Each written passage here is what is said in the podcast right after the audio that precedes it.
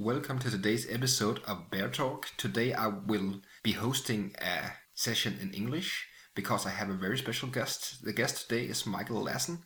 Michael is an expert in mindset, coaching-wise, as well as in marketing, so that's a really rare combination. He has achieved major breakthroughs for a lot of his clients using his system called the Speed of Implementation, which basically helps people achieve big breakthroughs in a short amount of time. Today we will be covering a lot of ground. There's really some interesting topics we'll be discussing, ranging from the value of testing, the secret formula for selling, even for people who hate selling, the fastest way to achieve major breakthroughs, and how Michael, by random chance, ended up saving a life. There's a lot of powerful teachings in this episode, and we really had a blast recording it, so I hope you enjoy as well.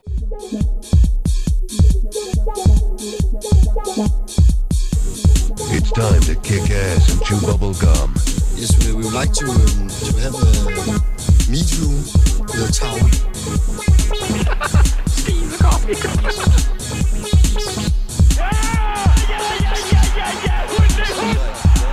Hej og velkommen til Bear Talk. Mit navn er Bjørn Vestergaard Barfod, og jeg er din vært. So Michael, welcome to the Bear Talk podcast. It's really a pleasure to have you here. Well, it's great to be on. I have looked very much forward to this, and I have a few questions. Hopefully we can manage to have a really good podcast and discussion about your specialty, which is speed of implementation and generally the mindset and marketing principles. Cool. Yeah. One of the first questions I would like to ask you, Michael, is basically, I hear you talk a lot about the growth zone. What is that, and how do you manage to get yourself there consistently? Well, I started talking about the growth zone like years ago, from hearing all about the comfort zone and in a lot of different contexts, anywhere from dating to business, selling, etc., etc. And everybody talked about how sort of dangerous the comfort zone is. And then I went, well, wait a minute, because one of the first things that we hear about in any type of success literature or courses or what have you, is that what you focus on, you get more of. So I sort of felt like the little boy in the story with the emperor's new clothes. I was like, well, this doesn't make sense to have all the focus on the comfort zone, because then what do we get more of? And then I went, well, okay, so what is it that's outside the comfort zone? And then I thought, well, growth zone seemed like a cool word. And the big point being is that then we have something we can associate positive emotions into, and we can have as a goal of spending time there instead. It kind of makes sense that way. And it also makes it easier to, quote unquote, get outside your comfort zone, because you know where you're going and you have the intention, why you're going there, to create growth. And then also the other thing I think is a huge important point is to not see it as a pressure. That, I have to get outside my comfort zone. Because then what do you focus on? But that it's, you see it for what it is. And also you're not afraid of the comfort zone, but you use that deliberately too, like for recharging, because I don't think you can, be in your growth zone that much, because then you're just going to burn out eventually. So it's getting the best out of both zones, so to speak. And enjoy it for what it is. So when you, in fact, are in your comfort zone and recharging, then do that instead of feeling, bad conscience that you're not spending more time on your growth zone. There's a lot of talk about hustle, hustle this, hustle that.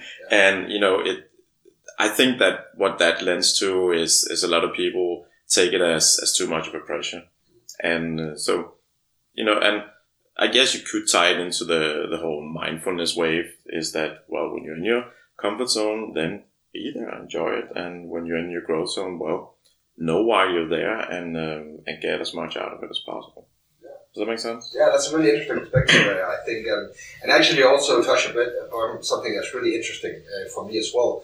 I have figured, always wondered why. I mean, people like Gary Vaynerchuk and such, I really talk about the hustle all the time. And it seems like, there is a balancing wave going on, looking more of a whole life, so to speak. So both, as you say, you are in the comfort zone, but also in the growth zone. So how do you manage to balance being in the comfort zone with being in the growth zone? Well, that's the thing. And we're all different that way. And it you know, it also depends on how you, like, for example, take care of your health, basically. And, you know, for some, they need a certain type of exercise regimen to function optimally. For others, don't need as much, etc., etc. So it's all about figuring out what works for you. And what I believe is really crucial is that it's really powerful to have rituals, obviously. I would say especially morning rituals. And I'm also a big believer of testing. It's testing new things. Because if you never test, then, well, maybe you're missing out on some huge opportunities.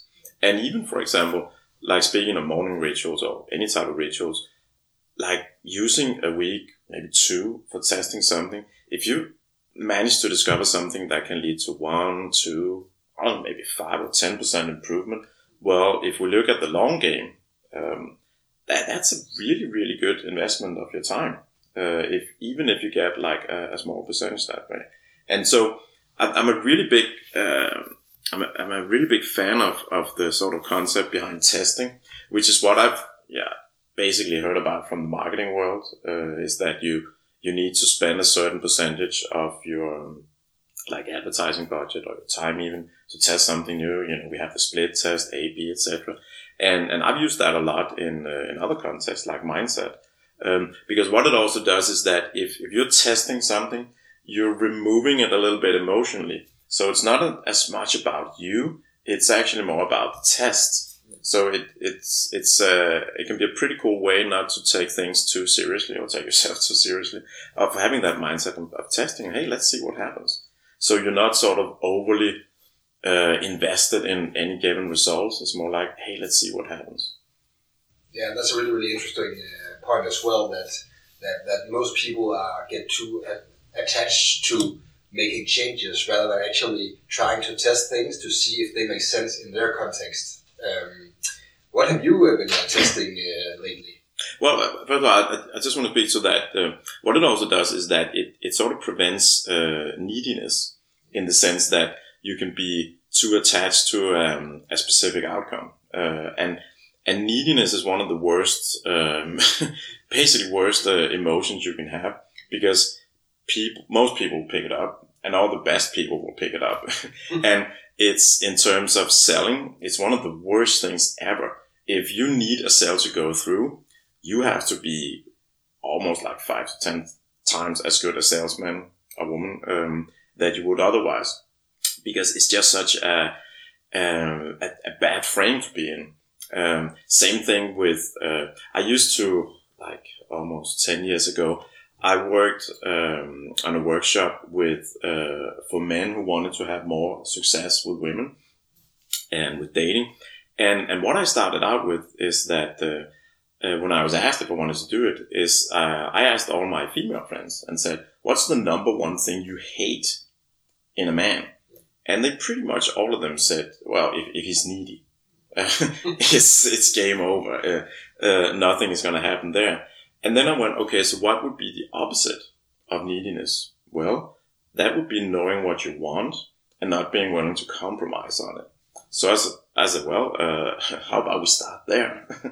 And that holds true across context, is that when you have that intention, knowing what you want and why you want it, and not being willing to compromise, and at the same time be flexible enough to do the testing. That's really powerful. Yeah. And your question, what have I tested recently? Well, one of the things that has been a passion and fascination, if you will, of me the last couple of years has been the whole thing about selling, and how many people have extreme resistance to it, both in terms of being sold to. I mean, there's the old saying that people love to buy, but they hate being sold to. And especially in the area that I tend to work with a lot, is sort of the coaching, expert industry, teachers, etc.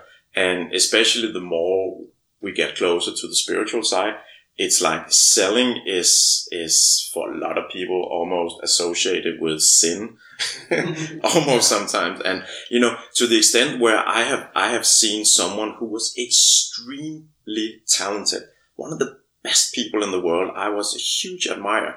And after he had done a day presentation, He had brought some DVDs and some books, and I could almost, I swear I could literally feel his pain when I handed him, I think it was $30 or $50, which for me was like a steal.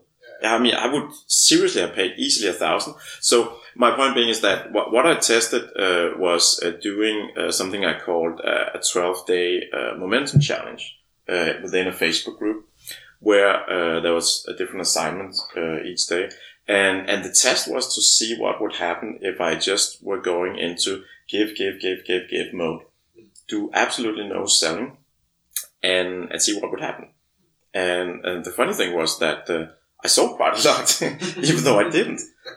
So that was and it was intentional on my part, is that it was a goal, but I wasn't doing any selling, quote unquote. So that was really interesting to see that.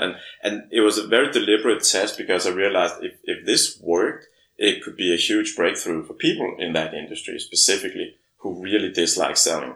I mean, it's, you've probably seen it too, that people who are really talented and legitimately can change other people's lives, it's just something stops them. And there can be many different reasons. And I thought, well, instead of getting them to work on those reasons, why not test something where it just wasn't necessary?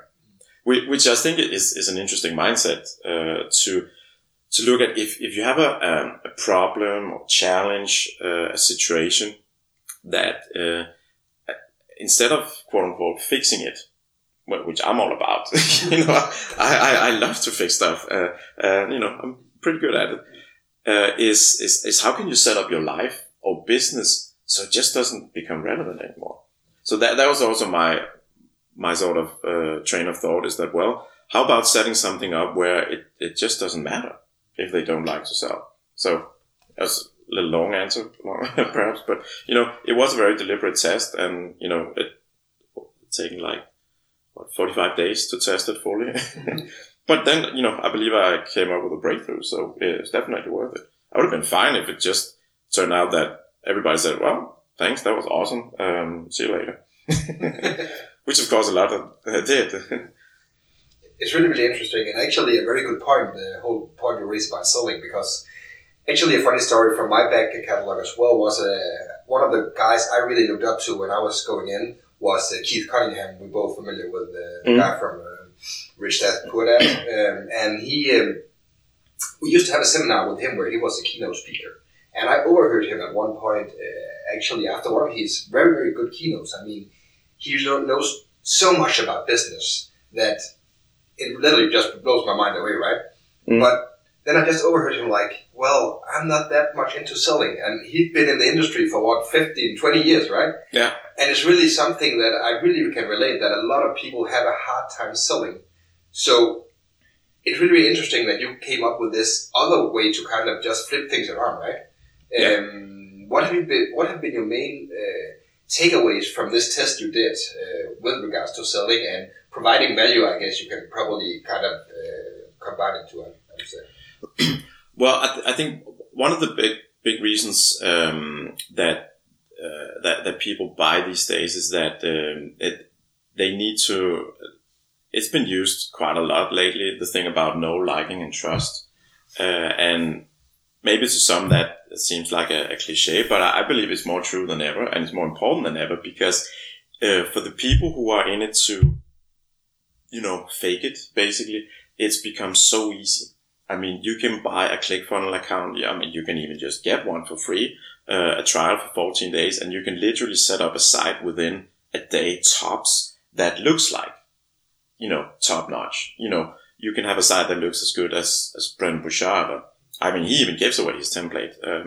So you might even have to spend more than 4 hours. So my point being is that, and especially like, you know, there is all the race these days with fake news and alternative facts, etc. So what I see as a huge thing is people are getting more and more confused about what's real and what's not. So having that know, like, and trust factor is so important. And so that's what I really believe happened during these challenges, because I was on every day doing a Facebook Live within the group, answering questions, adding to the daily assignments, etc. So What I did different there is that my goal was not to get people's emails, for example. You didn't have to sign up. My goal, sort of internally, was to get people to show up for 2 Facebook Lives. Because then I knew that they would either resonate with me and get to know, like, and trust me, or they wouldn't. And I'm fine with both. You know, I'd rather that they find out that, oh, that's not a match. You know, rather figure that out in 2 evenings than not. Because then, and 2 things. The other thing I noticed for was who was doing the assignments, and who showed up, and actually, which you can see within Facebook, who's showing up and who's actually watching them.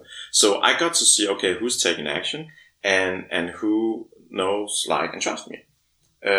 And that information is golden because that means that they're my people. It means that you know, I can do different things with those people, offer them different things, you know, be more available, etc., etc. So that was one of the other cool things about this test or model, if you will. Yeah, that makes a lot of sense, I would say. And actually also... Because, sorry to interrupt. Yeah. Because usually if with typical email list building, the know, like, and trust factor is something that can take months, literally. Especially if you're one of the people who just don't get it in terms of that you actually have to give first. I mean, we both know of people and companies who are just, you know, pitch, and they never get there. but even just doing it through emails can sometimes take a long time. And I'm like, well, if we could make shortcut, how would I? And, well, this seemed like a cool thing to test out and work really well.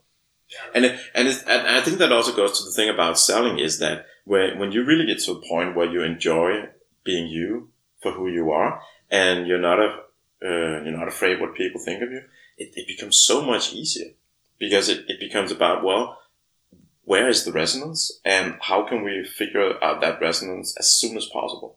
Which was actually by going back to the old program I used to do in sort of the dating world. It was called Congruent Man. Is that what that's what I told them. I said, well, one of the reasons why we need to figure out what you want, why you want it, and who you want it with is that we need to figure out how can you quickly find out if there's a match there, if there's resonance. Because why would you waste like 2 hours talking to someone if you could figure that out in 5 minutes? And you know, at the time, that was sort of a disruption within the industry because usually, you know, let's just call them what they were. Sociopaths was teaching, you know, how to stay in conversations as long as possible and all kinds of bullshit. And said, well, not really. Let's figure out if there's a match, if there's resonance, and if not, that's cool. 7.4 billion people on the earth. You only need 1,000 to make a really good living and make a good difference. So let's go fish. That's a really, really good point, actually. And I touched upon the next question I was going to ask you, basically, because I heard you mention the 1,000 True Fans theory before. Can you brief for our listeners touch upon this and how this influences business? Well, it's kind of simple is that a lot of people noticed that if you sort of know what you're doing and you're not a dick or anything to your people or to your fans. If you have 1,000 people who, you know, knows, like, and trust you and you sort of have an okay idea of how to do marketing, that's all it takes to make a good 6-figure income in dollars. And so my point is that, well, let's get the neediness out of the way. And let's, you know, focus on us being us, you being you, me being me, and figure out that resonance as soon as possible, and allow ourselves not to try to sell to anybody or, you know, try to make everyone become a fan, etc. And really see it as I remember the first time I was doing a live stream where someone had a negative comments. I literally and it was recorded. My face lit up and I'm like, wait a minute, I think I just got my first hater. That's fucking time. That's about time. And, you know, my mentor for years, Dan Kennedy, he has this saying that if you don't piss people off by noon, you're just not pushing hard enough. I think he's too radical, to be honest. Yeah, I think he should have said 1 or 2 o'clock, perhaps. But there's something to it, is that, you know, not being afraid of showing who you are and what you have, and get it out there. And the cool thing is, it's going to be the right people who resonates with it. Yeah. And oh my God, one of the things that I wouldn't say I'm regretting. On the other hand, if I could go back and change something, if I could take like 3 people out of my life, like actually mostly business wise, I would have saved a lot of time and money. So, you know, in hindsight, if I could have avoided that really easy, by just not being willing to compromise and me being me instead of trying to make someone happy. That's really powerful, Michael. And actually, I would say that it's really an important point to get yourself out there. And going to get yourself out there also requires that you enter your growth zone, basically, right? For sure. Which touches upon the next question I'm going to ask you. By the way, that's where you find out about yourself, and your self-awareness can grow where you meet yourself. That's within the growth zone. Yeah. I mean, I can be me sitting out in the garden, like I mentioned yesterday, the first day where there was sun and warmth, and have a glass of champagne and really enjoying life. But that's comfort zone. And that's definitely not the growth zone. So yeah, and also again, embracing both. So not being afraid of showing that side either, and not being afraid of going into the unknown and you know, quote unquote, fail spectacularly. And with regards to the growth zone, basically this next question is very important for me, I guess, since I'm a dad of a newborn. How do you manage? So your comfort zone basically got eliminated. Exactly. Almost 90% off the table. I am in my growth zone 24/7, right? And so the listeners who aren't parents yet, you probably don't get this, but you might someday. Just kidding. But I mean, he will grow up, and one day I want him to enter his growth zone as well, and be comfortable doing it. Do you have any strategies for children or for young adults to continually push themselves outside the comfort zone? Well, I mean, that's something that me and my wife are very much big on, is encouraging effort more than results, and encouraging when they are exactly in their growth zone and appreciating the effort more than the actual end result. And that's not something I invented or anything, but I really see that working extremely well. And, you know, it's very, very rewarding to see that with your kids. It's part of what we do, it's not everything. But that part I really, really believe in. And I see it, and who knows, maybe that's something that should be used in leadership as well. Never thought about that until now. Really interesting to hear this as well, Michael. We talked a little bit about speed of implementation. Tell me, because I think it's a really radical thing you come up with, and it's really, really great. Tell me about the time that you discovered it and how it came up, and also, like, what were your internal dialogue when you just discovered that you found something that was truly unique? Well, I mean, I heard about it for the first time, I think 10 years ago, 2007, when Eben Pagan was having his seminar called Altitude. And so it was the first thing he talked about, that it was the number one thing successful people had in common. The funny thing was that the internet marketer Frank Kern was in the audience. And so he immediately went up to his room and started working out his first online major success product, which was cool. And which I made the joke that I did a keynote this summer at a seminar, and I was supposed to be on the first day, and it got moved to the last day, and I realized, oh, that's why, because he wouldn't have half the room leave me telling that story. No, but that's when I heard about it, and it just resonated because I went, okay, like Tony Robbins and many others says, success leaves clues. And if that's something they have in common, which when I thought about it, yeah, that's true. And when I look back to my history, I could pinpoint that, yeah, there was times where if I hadn't done that, who knows if I would have been where I am. So for example, the actual start of all this was me being completely in my comfort zone, sleeping one afternoon and turning on the TV when I woke up and flipping the channels, and I saw Tony Robbins for the first time, and I thought, who the fuck is that? I need to see what that is. And then he talked about phobias, and I had a huge phobia back then. And then he said that he thought about it in his book, and I went, book? And I literally, within 5 minutes, was on my bike and going into the city center, like a 5 mile ride or something. Bought the book, went back, started reading it, got to the part. It was actually the wrong part. I found out it wasn't the best exercise, but I got it to work. And that's when I realized, holy shit, you can actually, do stuff that's not supposed to be possible within a few minutes. And I went, wow, I'm into that. So yeah, I realized that it was really, really important. And I also realized that no one was teaching how to do it. It's like, take action quickly. Oh, okay, cool. That would be like my dad saying, hey son, you want a girlfriend? Well, go to a club and get laid. Yeah. That might be a little crude example. But the point being that there was no one teaching it. And so I decided I wanted to figure out, well, what's going on? How can we reverse engineer having speed of implementation as your sort of number one strategy? And again, as not something that requires like willpower and chanting and incantations or what have you every day in order to get into a state where you can do it, but where it feels natural, where it's on more of a habitual level.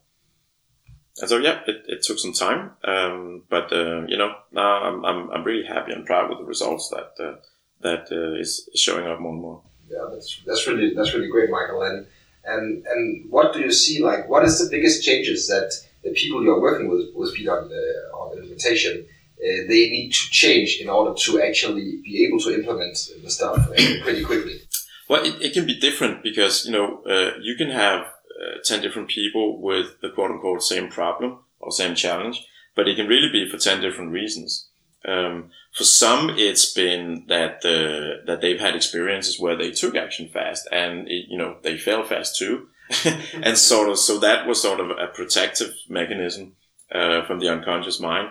For others, it can be more of a habitual thing that procrastination is their go-to strategy. For others, it can be, well, maybe they have perfectionism, and they care way too much about what others are thinking, etc., etc. So the reason why behind can be very different.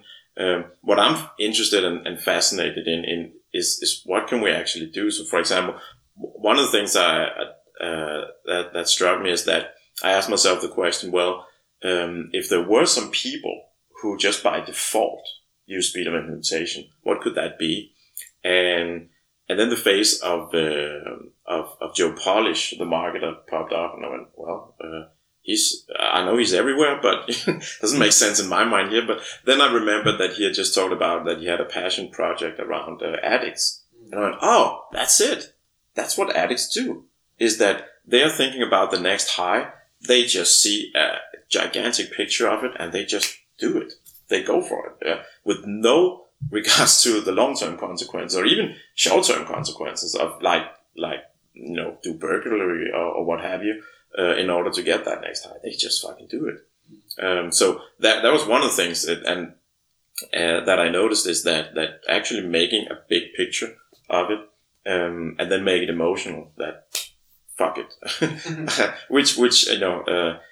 it's much easier to demonstrate. So if I can plug my website, people can go and see the video where I demonstrate it. So. The site is thespeedofimplementation.com, and there's a video there where you can see it.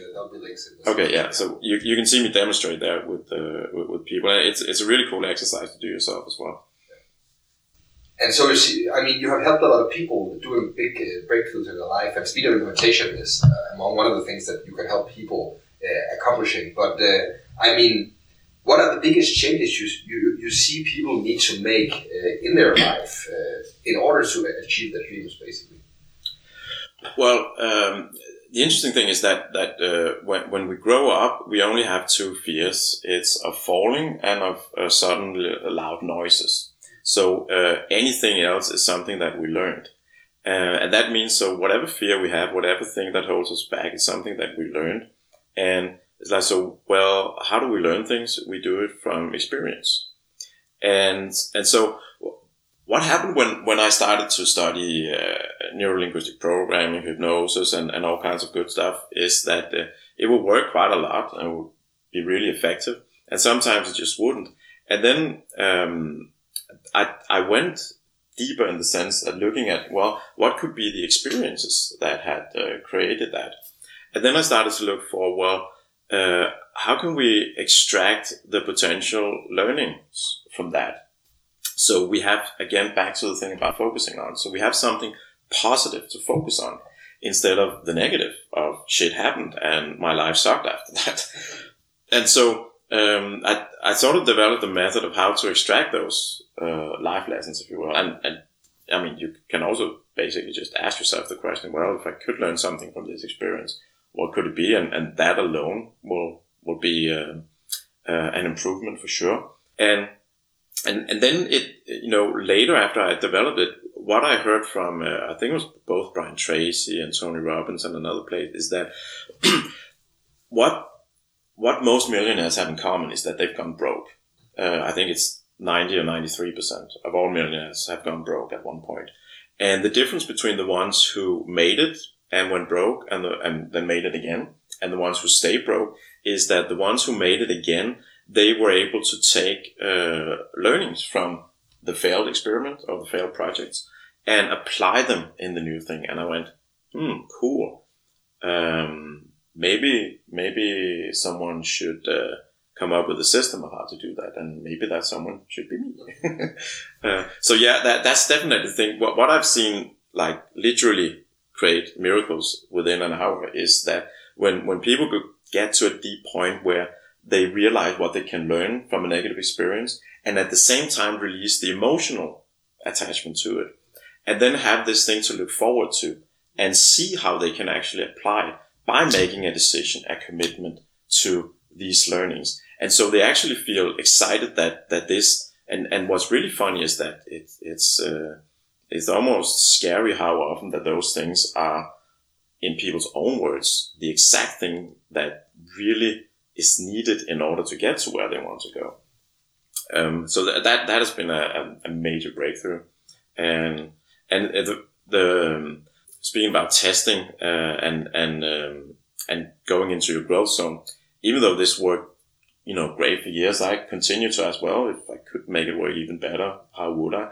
So I started asking at the end of a session like that, okay, so you've just experienced this change in 30 to 45 minutes. So having gone from something that has been holding you back for years into something that you now feel will empower you, when you realize that's possible in 30 to 45 minutes, what do you think potentially can stop you from achieving anything you want? And 100% of the times people have said, well, nothing, I guess. And then I go, well, you said it. So yeah, back to your question is that definitely, you know, learning from your mistakes and applying that is such a huge thing, because we've all seen it, that people who tend to make the same mistake over and over until they learn whatever they're supposed to learn, and especially women with running into the same type of men. That's where it becomes very obvious, unfortunately. So yeah, really, really interesting. This whole mindset change, as you said, that people, one of the keys to kind of make these big changes is that they unlock the emotional attachment to a certain event. Yeah. And I think the reason why it works so well, it happens simultaneously. That is both left and right brain at the same time. So there's, it's not like one half can like hold the other thing back. It's like, it's almost like if, you know, we sit in this room, if we have a person in here, we would like to get out of the room. If I push the person can lean back and resist. Or if you try to drag the person out, you know, he or she could do the same thing. But if we do it at the same time, we're, you know, we're moving the point of leverage, so it becomes impossible for that person to resist, and out the door he goes. So that's how I see it, and I'm not a brain scientist, but that's the best explanation I've come up with of how it can work so well. Do you have any good exercise tips with regards to how one would be able to detach themselves from the emotional scars of something that has been holding them back for a long time? I mean, that's a complex question, because sure, there's different drills that will work, different for different people. I'd say the number one thing actually is to get that learning. That's what I've seen. It's almost like, well, sometimes also previously I've helped people release the actual emotion, but then when it's come back, I went, well, what if there's a point to it? What if that's a good thing? And then, it shows up every time that once you really get that key learning and commit to it, then it seems like, okay, then it's so much easier to let it go. Also because then there's something you can focus on instead. And it's like quitting smoking. That can be really hard for a lot of people if that's all they do.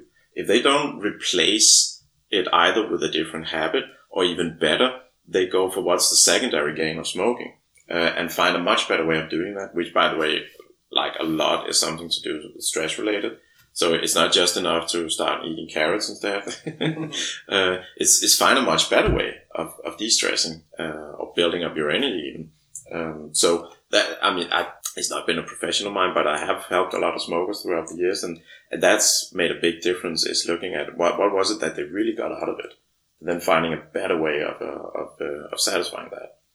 And then it worked really easy. So I think it's the same way there. There's a lot of different really good exercises to let go of emotions. There's tapping, there's NLP, kinesiology, what have you. They all work a lot of the times. And if you add this element in of what could you learn, or even ask the question, if there's something I need to learn from this, what would that be? That can be a major part of making it work. That's really great, Michael. I wish that we had actually had a camera, because I can just see when you were discussing this whole topic that your eyes light up, right? And you're obviously really, really, really generous person. I think Steiner Diddelsen described you, but also you're very caring about other people, and helping other people get rid of their emotional scars, but also making them achieve their dreams. Where does this fascination of helping people come from? That's a good question. I really think that a lot of it had to do with initially what happened back then with my own phobias, that I realized, holy shit, this is incredible, what's possible. And so I started testing it with people. And I think, I can't remember, yeah, it was the first time I tested with someone else, with someone I knew fairly well, who had to go into the military and he had to jump into water head first from 3 meters, and he just couldn't. And so we worked on that, and then I like to test my work if it actually made a difference. So we had agreed to go out and test it straight away. And so he went up there and just jumped in, and I went, this is just fucking cool. So I think it's still that childlike excitement of what's really possible.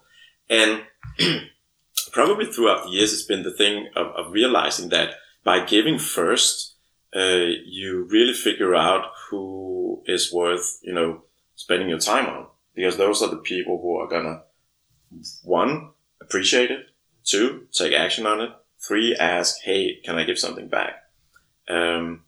I haven't been as good at following that as I should have. So I have wasted gigantic amounts of time giving to people who just didn't fit those criteria, hoping for the best. And I have to go back and listen to see if I can notice any sign of resentment in that. I don't feel like that anymore, honestly. So I think it's actually the best way of figuring out who are the best people to have in your life is use that as a test of give. And you know, it's practical as well. It's like, well, how are you going to get a garden to become beautiful? You can plant a lot of seeds. Cool. See, you know, start watering them. See which one grows up and ignore the ones that doesn't and stop watering those. And I mean, it's really as simple as that. But I think this is actually really bad marketing for myself saying this, but I really enjoy it, both in terms of working on marketing and business. It for me, it really is that energy of being 5-6 year old and having a puzzle, and we're actually sitting in my house with lots of puzzles for 5-year-old kids. Basically puzzles all around, right? Yeah, so I've used this metaphor before, so it's not because I'm easily influenced that way. But it's that childlike excitement, which I also, you know, suggest or invite to or encourages people to work with something where it gives them that excitement. Because that excitement is really difficult to fake. I don't think you can fake it, so you make it.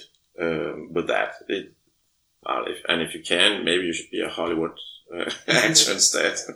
You probably make more money if you're that good. Yeah. Does that make sense? Yeah, that totally makes sense. I would say, and also touches upon something I find interesting that you mentioned that at some point you have given a lot to people that simply, I would not say did not deserve it, but you didn't feel that you get the... Oh, I'd say that. I was going to get you to say the wrong words, right? But you know, people who did, I find a theme with a lot of people I talk to that sometimes they have that someone in their life that they might not totally, you know, resonate or they feel like they don't, they give too much or get too little back. A lot of relationships can be that, like friendships or romantic relationships and such. And how do you get to the point where you actually figure out, like, wow, this is not working? I think a really good strategy to have, which is probably not the easiest thing to do, is that and actually when I thought about this for the first time, I took that from the business world in terms of having an exit strategy or like an exit criteria, is that what needs to happen for me to say, okay, this is it, that now this stops, or whatever it is, or maybe that is a confrontation. Who knows? That has to be, you know, context specific with, you know, who it is, etc., etc. But having that sort of criteria or exit strategy of saying, okay, this is how far I'm willing to go, or this needs to happen. Because if you don't have that, then it can be very tricky. It can become like emotional quicksand. Is that you just get more and more dragged into it, and all of a sudden it's either too late, or you have invested so much that it becomes easier and easier to just, you know, have hope win. At the end of the day, hope versus reason is, well, I mean, if I just give some more, blah, blah, blah, blah, blah. So I really believe in the earlier you can set that exit point strategy or that turning point or criteria, the better, because it's so easy to get dragged into it. You know, I've been there. I'm guilty as hell for sure. So I've learned the hard way, and you know, that's one of the things that also motivates me, is to help people to learn it at least the softer way. Because and you know, certainly that's also for selfish reasons, because that feels good. It feels like the investment I did into those relationships, where, you know, in hindsight I gave too much. Well, if that means that I'm more motivated and more committed to helping others learn from that, etc., that just feels good. And at the end of the day, and maybe even at the end of your life, I mean, just reading like emails and messages from people about what happened. Like, for example, I did one of these life lessons sessions like a year and a half ago in a group called Coffee with Dan, where there was this thing where you could give out some of what you did. And so I gave a session to a guy who, him and his girlfriend had just decided they wanted to have an abortion. She was 2 months pregnant, I think. And so because he found courage through that, he talked with her, and he sort of almost... you know, projected that to her. So she got it as well. And they decided to have that kid. And in getting a picture from when that kid was named or christened, baptized, and see that his middle name is Michael. Ah, fuck! You can't compare that to anything. I mean, I'd easily forego of $1 million for having an experience like that. Incredible. Yeah, that's really life changing. It must be really tremendous. And just to be honest, as much as I'm all about you being you, you know, I had to sort of censor myself not to get all teary-eyed just thinking about it. Yeah. Just sitting there, you know, Sunday morning and that picture pops up, I was like, wow. Yeah. Then it's all worth it and it all made sense. Yeah, that's the thing, right? When you help people, you are going to get the massive changes eventually because, you know, you stack on top of that. So when you make even though it's not a big change earlier in the life, it can build up to a massive change later on, right? Mm. And also another thing is that, and of course this is a big thing, naturally, but also realizing that small things can make a big difference. Like for example, I had a really cool experience the other week where I had gotten some seriously bad news, and something was bothering me in actually. A situation like we just talked about. And so, one of my clients just wrote a message and she just added at the end, you know, the world needs you. I mean, just a couple of words, but even that in, you know, with me being all, ego filled with all the things I've come up with and what I can do, etc. Those words from her, which like took 5 seconds to write, made a big difference that day. So never discount what small things can do. Whether it's, you know, professionally or not. Really strong call, Michael. And I mean, obviously, you mentioned a whole lot of different areas and people who have influenced you already. But I mean, you have helped a lot of people. But who have been the most influential in your own life in, you know, getting the motivation and skills to help other people? I mean, there's me. I've never had that sort of one mentor-ish type of thing. And I've never wanted to, like, for example, I started studying with Richard Bandler, who's one of the co-founders of NLP. And of course I was heavily inspired by Tony Robbins. And I felt straight away that I didn't want to become too attached to one thing in the sense that, that I would sort of represent that. You know, I've never advertised myself as an NLPer or a hypnotist or what have you. I've always been more of a collector, so it's more like bits and pieces from here. And certainly I've had mentors, like I've had John Carlson for a number of years and many others. So it's and again, it's sometimes the small things. For example, at one of the masterminds with John Carlson, he said like a small thing, like a small question. He said, okay, so Michael, I get what you're doing. And so have you thought about what level are you aiming after?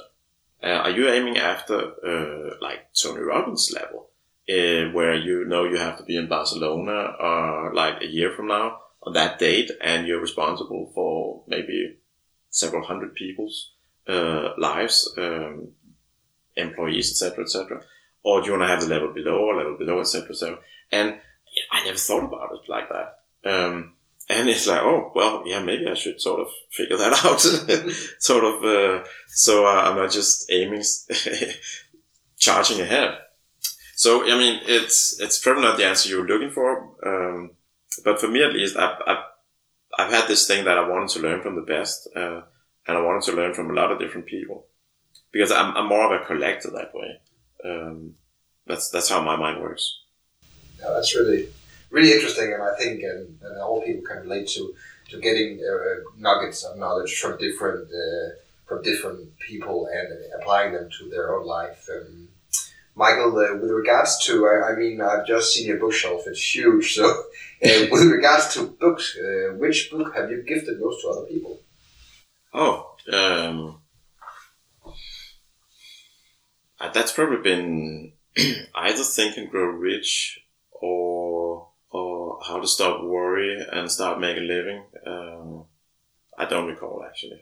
It's probably Think and Grow Rich, yeah, because I bought a lot of those to hand out to clients. Yeah, I mean, it's a classic, you know, obviously, and it's the number one book that most people have said has inspired them to become millionaires. So I mean, just for that reason, also historically, even though that some of the, well, it's actually funny. It's a funny example that one of the exercises in the book, I've literally met no one who's done it.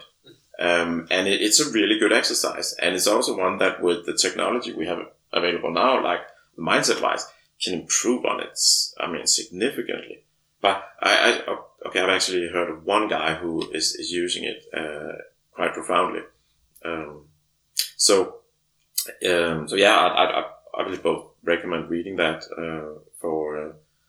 and there's so many layers to it. The other thing is that you can also read it as almost like a sales letter for the philosophy and for Napoleon Hill as a teacher, which is an interesting way of reading that on sort of a meta level. And also just the story behind, you know, talk about speed of implementation, is that the whole myth around that story, whether it's actually true or not, is that he was, interviewing Andrew Carnegie, who was the most successful businessman ever, adjusted for inflation. And I'm sure someone would disagree, but no, let's not go there. Sorry about that. That he offered him the assignment of going around and interviewing 500 people, of the most successful people in the US at the time, and he wouldn't get paid. It would probably take, I think it was 8 to 10 years, and now he had 1 minute to decide.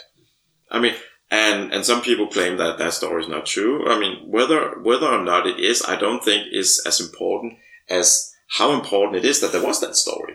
Because if that story hadn't been there, I'm not sure the book would have been as successful. So maybe that was a little bit on a tangent, but yeah, definitely very interesting. And I also really enjoy Think and Grow Rich as one of the true classics of literature in that sense.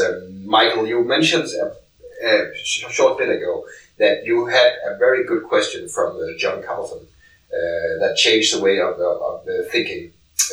Well, I find that you are really, really one of the person that I have met that are most fascinated with questions, and are really, really, you know, I would always say like you are always trying to ask the best question you are capable of doing in a given situation.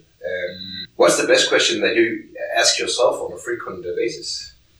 Well, the structure is quite easy. It's, if I knew X, Y, Z, how would I? Or if I knew what to do here, if there was a solution, what could it be? If there's one thing I'm missing here, what could it be? You know, basically things like that, because that question opens up for possibilities, instead of, you know, closing down, and it presupposes that there is a solution. Like also just thinking about it as a challenge or as a project, is better, because you literally have access to different parts of the brain versus thinking of the exact same thing as a problem. And so having that combination of that question and that mindset that this is a challenge, it's a project or a game even, that really helps. And I don't think a day goes by where I don't use it either consciously or like, it's just so ingrained that it pops up all the time. Yeah, that's really powerful, and it also shows the power of habit, that if you, I think it's Tony Robbins who says that if you ask yourself good questions on a regular basis, then you will also improve the quality of your life eventually, right? Yeah, and the other part of it would be, is that I always, just on autopilot, think about, well, what could be the advantage of this, or how could I use this, or grow from it? So I had this funny experience, that was only a year ago. A really good client and also friend who has done, he's done 3 different like one consulting days, exclusively, and been to seminars, etc. And then he said all of a sudden, "Hey, Michael, I think I just realized what it is that you're doing. Every time I present a problem to you, you find a way of making it into an advantage somehow." And I'm like, yeah, you got it. Because if you can do that, that's literally the most powerful thing you can do, is that what you thought was a problem all of a sudden becomes an asset. It's like, wow, everything's changed. It just is. It's like you can't go back now. So yeah, that's what I look for consciously and also unconsciously these days. It's so ingrained. And I'm sure some people now will take advantage of that. Either testing me on it or something, which is fine. We all need new challenges to adjust to. And interesting, Michael, that you also mentioned seminars, and we have been discussing this a little bit. I think our listeners will be able to actually get that you have been to a ton of seminars and courses. I have two as well, been to a lot of those. And one of the things I really find in these seminars is that people often fail to implement the strategies they kind of get at such events. Really? No. Why do you think that's the case? And probably more importantly, how do you cope with this and make sure that people actually take something along from a seminar and actually implement it in their life? I think it goes back to actually a friend of mine talked to Tony Robbins years and years ago, and he asked Tony something about reading books, and Tony said he didn't read books for the information. He read the books in order to learn something or apply something from them. So what I've done for many years now is before going to a seminar, I'm setting up a specific goal. I have a specific goal in mind, and I do it all the time. Like you saw some of my books, that's not all of them. Is when I read books, I have a project in mind. I have a goal in mind, and typically it's more like a project, something I'm working on, because that means when I flip through it or speed read it, photo read or whatever you want to call it, is that my mind knows what to look for. And so I sort of apply the same thing to a seminar, is that I have a specific thing I want to work on, specific goal, etc. So that means that when I see something or learn something or experience something that can be used for that, it's much more likely that it's going to stick because I had set the intention. The same thing, for example, if you have someone or two different people learning to play the piano, if someone have the intention of why they want to do it, they just learn it that much faster. And so I think that's a crucial thing by going to a seminar is that you don't just do it because, it was a good pitch, which is actually not that often these days, not mentioning any names, or that you get, dragged into it or even pushed or pressured or just couldn't say no, etc., etc. But you really know why you're going. And you bring a goal or project to it to work on and to filter everything through, because otherwise it's just, especially if it's something with multi-speaker event, you're just gonna get overwhelmed so easy, and it's just feels great and Jesus Christ, what am I doing now? And also if you're doing that, then pick 3 things to test and implement after, because you're just not going to get around to 10 straight away either. It's sort of it would be the same. The only place where something like that can work is in the circus, when you have the guy or girl with the sticks and the plates that they spin. That's the only place where it makes sense to have 10 things going at the same time. It doesn't work with goals even, or things you learn from seminar. And that's something, I've taken the consequences of. And so that's one of the new things I'm testing this year is doing a seminar that's about showing up with one goal, one project in mind, and work all the way through only on that goal and that project. So the idea is that you come in with a certain level of belief, expectations, plan, strategy, clarity, what have you. And you walk away 2 days later with all of that. I just about to say elevated, but it's not associated with elevate. But I mean that, and I'm genuinely excited to see what will happen with that, because as far as I know, no one has tested a format like that before, and that's what excites me.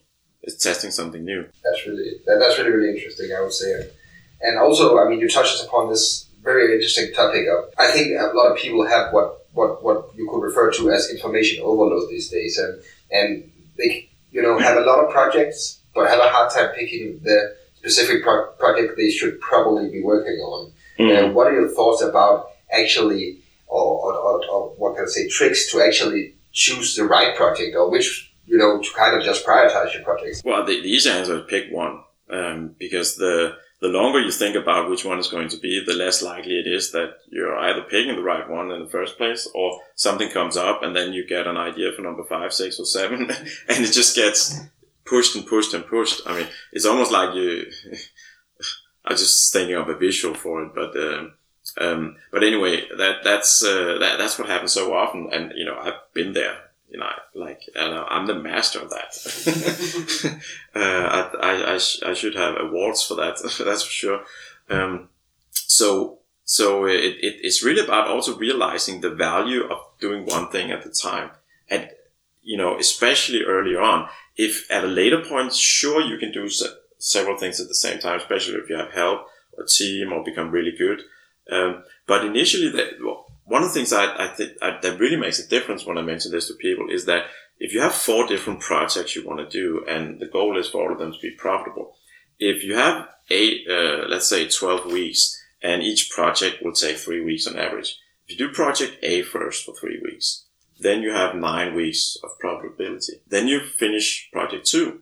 And that means once that's done, then you have 6 weeks of profits. That means 15. Then you work on project 3, and then you have 3 weeks left. That means 18 weeks of profitability if you do them one thing at a time, instead of if you're trying to do it simultaneously. And that metaphor / reality really boggles my mind when you think about it like that, because you're missing out on a lot of value if you do too much simultaneously. Of course, it's not always practical to finish one thing like vroom, but have that as the sort of operating intention, if you will. The other metaphor I like to show people, because everybody can sense this, is that if we were going into a fist match and I said to you, okay, you can have the first punch, and you know what? I'm going to allow you to punch with both hands at the same time. Everybody, if they even try to do that, it's like, you're not going to knock over a sick chicken with 2 hands. But me, on the other hand, I'm going to use one hand only. And I'm going to lean back. I'm going to use gravity, forward momentum, and I'm just going to punch the shit out of you. It's really, I love that metaphor, because it's so easy to realize, oh yeah, that's right. Yeah, that makes perfect sense. I mean, another flip side of the seminars, Michael, is also... masterminds, and I have been attending one of your masterminds you did with Rasmus Greencreen. Yeah. And in general, I know you have been to a lot of masterminds. If you find yourself at one of these masterminds, or if you are hosting one, what's in your experience the best strategy for facilitating a really, really valuable mastermind? The most important thing, and which is also the most difficult thing, is to make sure that everybody there is on the same page in terms of mindset, and in terms of abundance, and in terms of really feeling on the core level that anybody's success in the group is of benefit to the whole group. Is that there's no jealousy, that there's no talking behind people's backs, etc. But everybody is genuinely excited when someone succeeds with something, because they realize that thing can, if not be of direct value to them, maybe it will be to one of the other members of the group. Maybe they will add something to it that then make it applicable for you, etc., etc. And I've both seen that as the number one thing that can be achieved in a true mastermind. It's also one of the things that can make a mastermind group not work, if you have people going in there with the wrong mindset about it. And so that's also what I'm excited about. That's one of the reasons why me and my family are moving to Cyprus, is that it's kind of a cool place to invite people for masterminds or retreats, and even more so. That's why I felt great about going to the US for masterminds, because I was literally away from home, and especially away from negative influences from people around me. I've been very, very fortunate with an extremely supportive wife, for example, and also with my network in general. But that thing about getting away and being with people who have the right mindset, who truly wants to help you and support you, and it has to be givers too. you know, people need to have that that mindset that everybody can help each other, and you don't necessarily want to sort of be accountable of, you know, okay, so you help me with that, blah blah blah. It's just, if it's 12 givers in a group like that, it's gonna solve itself out. What's the best mastermind you ever attended? It might be one currently, which funnily enough is online, that is set up really well and works really well. Physically, it's obviously that's because it's probably the best mentor in the world. That helps for sure, but the method around it is really fantastic. But I would say it's been John Carlson's, because he's so sharp and he's so, no bullshit type of guy. So he has this ability to cut right through it, which is ideal in a mass. For sure you can meet like with people, but it really helps to have a leader, and it also helps to have a leader who can actually, you know, literally help and guide and say, okay, here's what you do. It's awesome that other people in the group are sharp enough to bring something to the table. But at the end of the day, the mastermind that works best is if you have a leader that can sort of sum it up and say, okay, here's my suggestion. I only have a few short questions left. Sure. The first one is a small one. It's what is the best advice you have ever received? Wow. It would be a toss between just do it and just don't.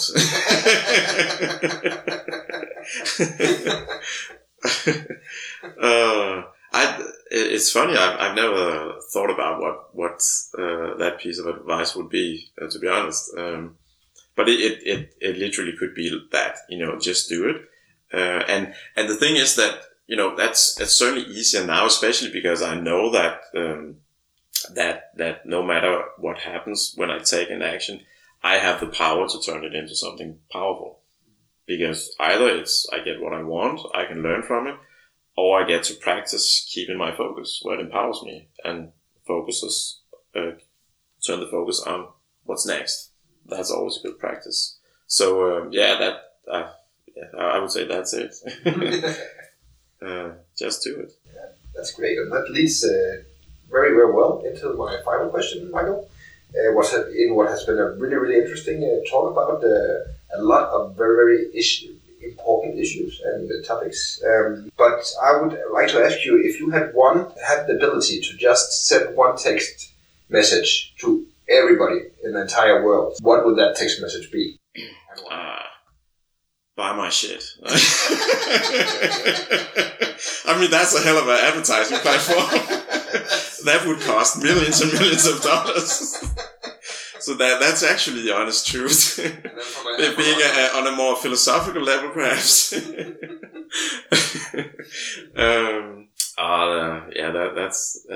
That's a good question. It would probably be something like enjoy the ride. And you know, because that presupposes that you look at this life as a ride. I mean, it's a hell of a ride. You know, there's shortcuts, there's detours, there's comfort zone, there's growth zone.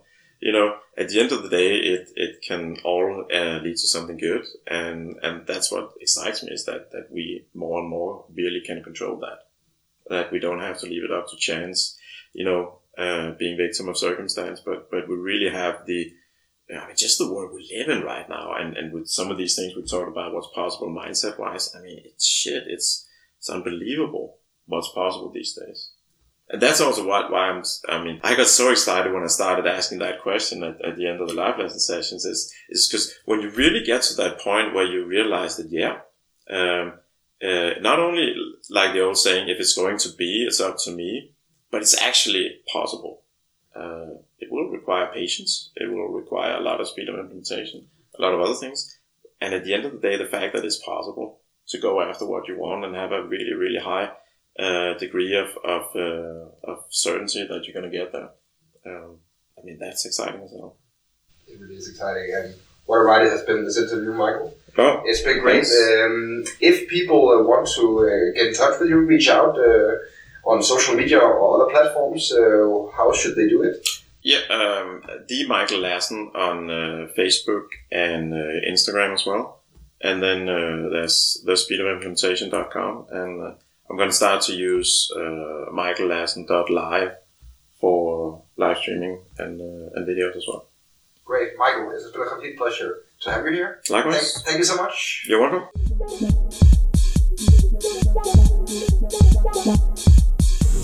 It's time to kick ass and chew bubble gum. Yes, we would like to have a meet you in the town. Steam the coffee.